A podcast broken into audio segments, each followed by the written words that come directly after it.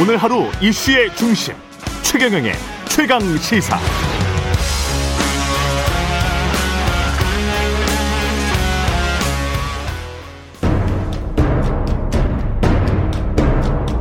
여의도 정치구단 김재원이 말한다. 김프로의 정치학.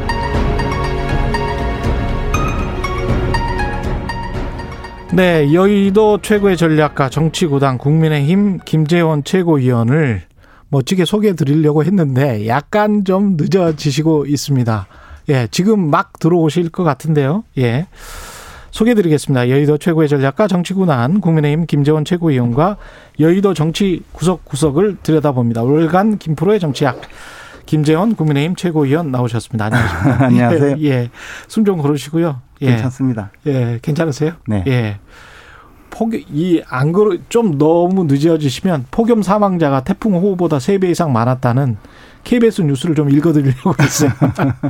지금 저 KBS 홈페이지에 좋은 뉴스들이 많이 있어서, 아, 일단은 김 최고위원에 대한 기대감을 담은 코너명입니다. 예.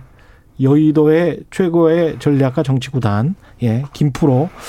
어떻게, 마음에 드십니까? 이 코너명은? 아니, 근데 예. 너무 과분해서 월간 아무, 아무 전략도 없는 저한테 기대만 하시는 거 아닌가? 예.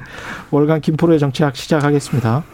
대선 전국부터 하나하나씩 좀 짚어가 보겠는데, 국민의힘 입장에서는 그4.7 재보궐 선거 직후만 해도 거의 정권 교체가 눈앞에 온 것처럼 이렇게 보였었거든요.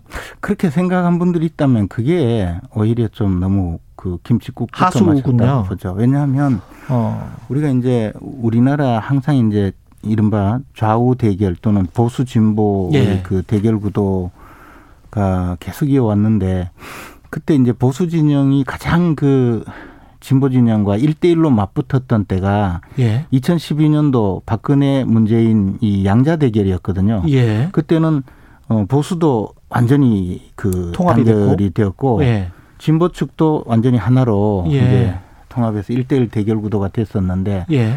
그때 그 박근혜 후보는 사실 그, 그 자기가 음. 할수 있는 모든 것을 다 했어요. 중도층에 좀 다가가기 위해서 경제 민주화 어, 주장을 하면서 민주노총 관계자도 만났었고. 그렇죠. 그리고 예, 이제. 김정인 위원장도 그 국민행복 추진위원장으로 해서 맞아요. 경제 민주화 공약도 내고 예.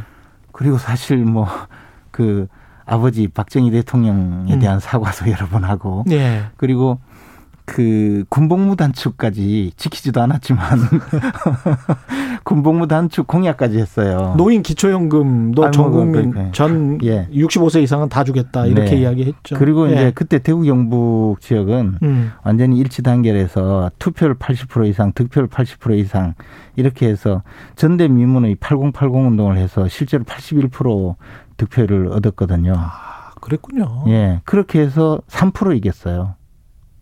아, 그, 그 지역에서 80%가 넘었는데 전체 전체로는 전국, 전국 이제 3% 이겼다. 3% 이겼어요. 득표율이. 그러니까 우리나라 보수 진영과 진보 진영으로 어, 대, 총 결집을 해서 대결을 했을 때 예. 그때는 더군다나 우리 당이 여당이었고 예. 전국의 지방자치단체장 대부분이 우리 당 소속이었고 아, 그렇군요. 지방 의원들 그리고 뭐 여당이었으니까 아무래도 뭐 언론이라든가 시민사회 단체 시민사회 분위기도 어 우리 쪽에 조금 더 우호적인 분들이 많았어요. 그나마 조금은 호의적이었을 것이다. 그렇죠. 예. 지금보다는 음. 제 이야기는 지방 권력이라든가 모든 거 그렇게 해서 우리가 총 동원할 수 있는 것이 결국 3% 이기는 거거든요. 근데 지금은 사실 지방 권력 대부분이 물론 보궐선거로 서울시장, 부산시장은 그 우리가 차지했지만 그러나 예. 어, 기초의원이라든가 기초단체장이라든가 모든 게 다 저 민주당 쪽이거든요. 예. 그리고 사실 보수는 아직도 많이 분열되어 있잖아요. 지리멸렬하거든요. 근데 이제 서울시장 재보궐선거를 다시 한번 복귀를 해보면 60대 이상의 탄탄한 이제 보수 지지층, 그 다음에 2030의 대다수가 60% 어떨 때는 뭐 70%까지 20대 남성 같은 경우는 이렇게 다 넘어갔단 말이죠.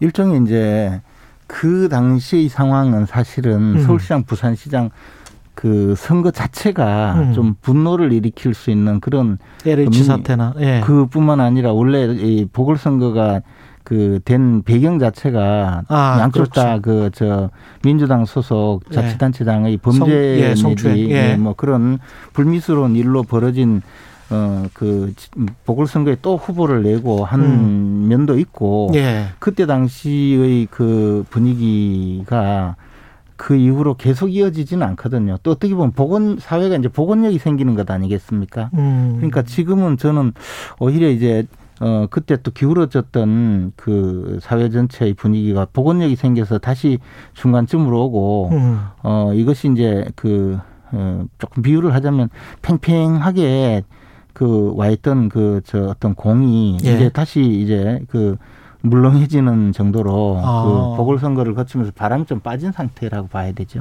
그러면 그런 맥락에서 지금 윤석열의 지지율 정체 또는 하락, 뭐 이재명 정체, 이낙연 추격, 최재형 부상 이- 이게 그런 맥락에서 풀이가 될 수 있는 겁니까? 그래서 우리가 봅니까? 이제 그때 예. 이후로 음. 어, 봐야 되는 것이 결국 보수 보수 진영 내지 보수 쪽의 야권 성향의 그 후보자들의 지지율 합계.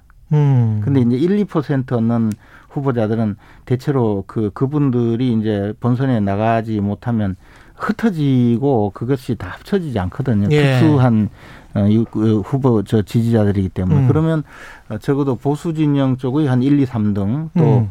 진보 진영 쪽의 여권의 1, 2, 1, 2, 3등 3등. 등 합치면 아직도 우리가 부족해요. 아 그렇습니까? 네. 아 그런데 이제 그냥 단순히 정권 교체를 원하느냐, 정권이 현 정권이 유지되어야 되느냐 이런 음. 여론조사를 보면 아직도 어, 정권 교체를 원하는 저 응답자가 한 많죠. 50% 정도. 그렇죠. 어, 현재 그대로 유지가 되어야 된다고 응답하는 분들은 한40% 정도. 음. 그래서 정권 교체를 원하는 분이 한 10, 10% 정도가 더 많기 때문에 예. 이 점에 우리가 희망을 갖고 좀 예. 적극적으로 나가야 된다고 봐요.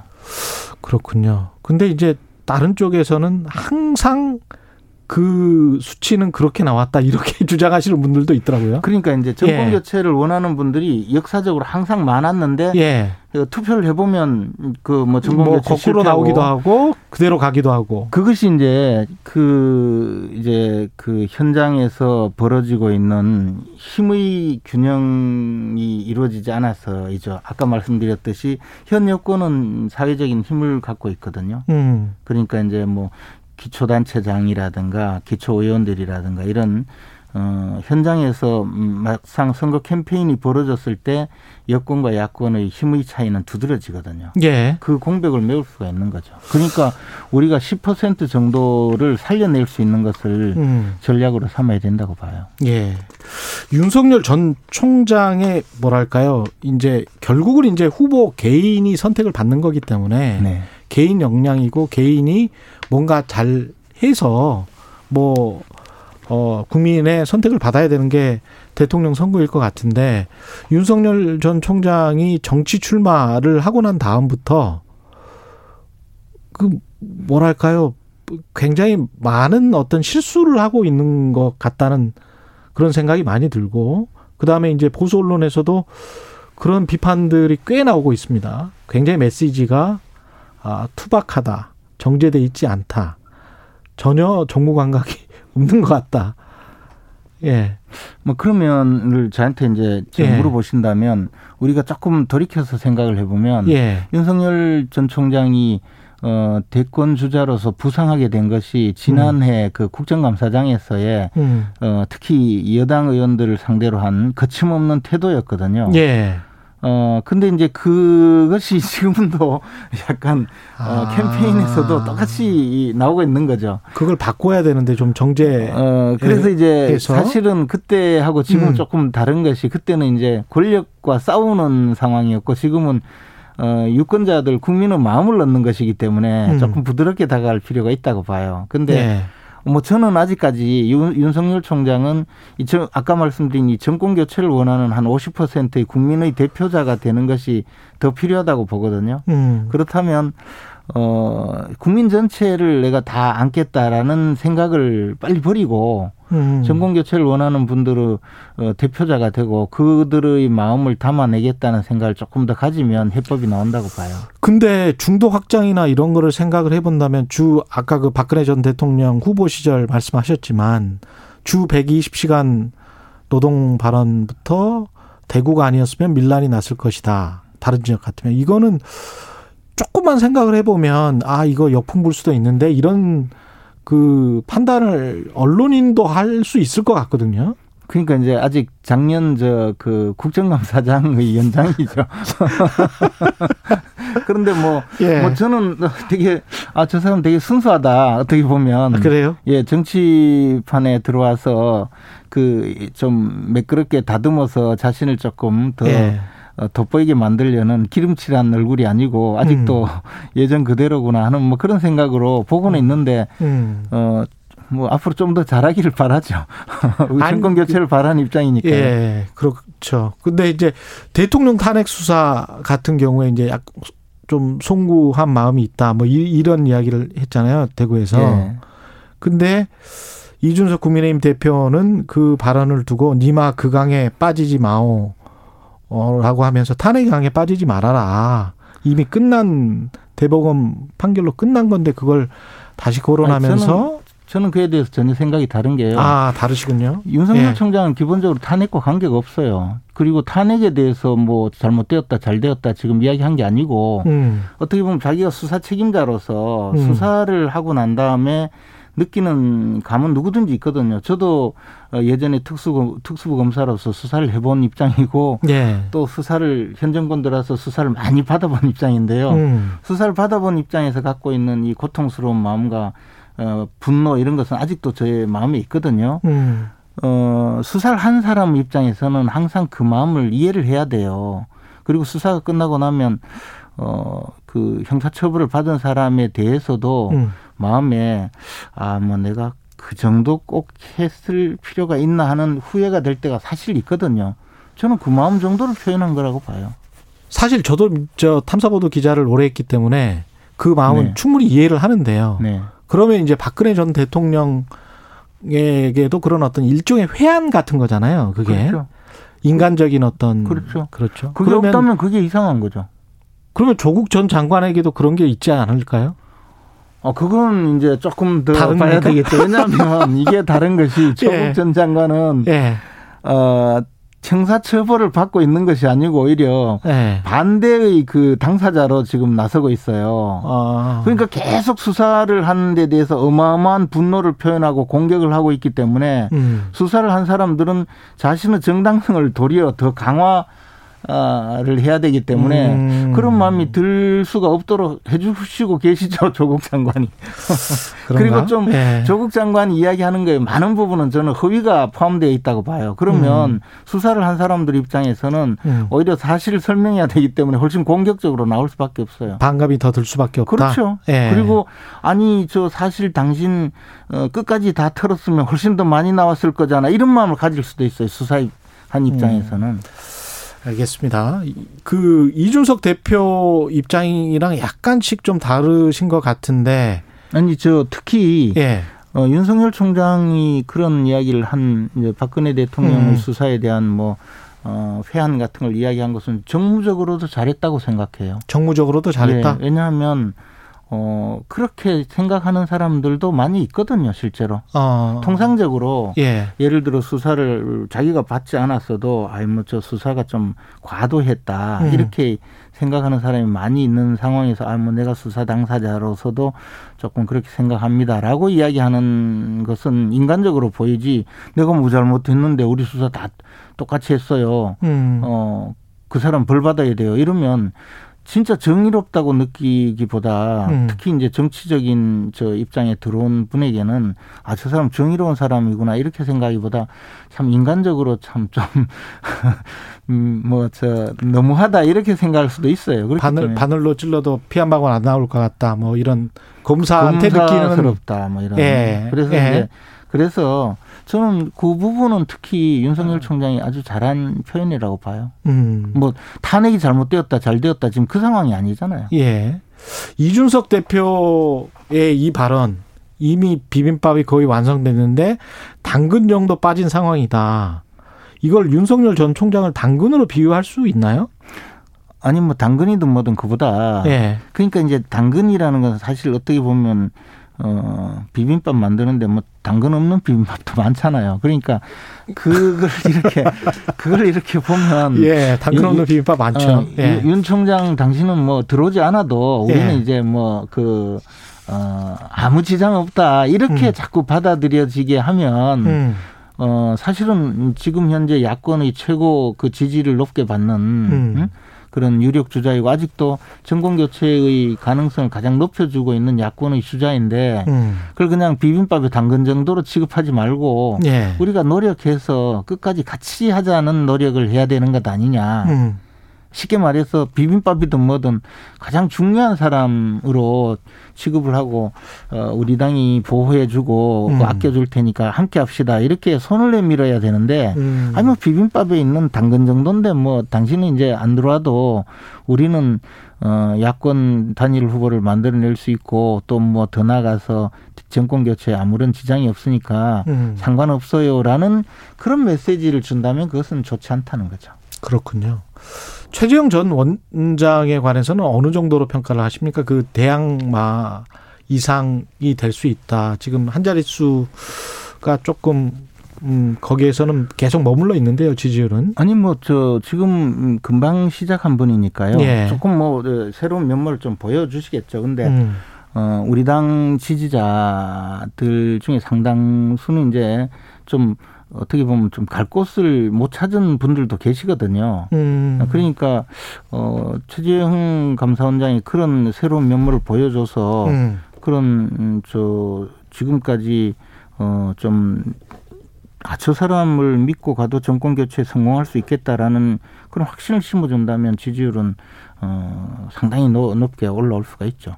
이게 좀 약간 상관관계가 있는 것 같은 게 윤석열 리스크라고 해야 될까요? 그러니까 처가 사건 같은 경우들도 있고 그 다음에 이제 본인이 전 용산 세무서장 관련해 가지고 변호사법 위반 의혹이랄지 국회에서 위증 의혹이랄지 뭐 이런 것들이 좀 계속 나오고 있지 않습니까? 네.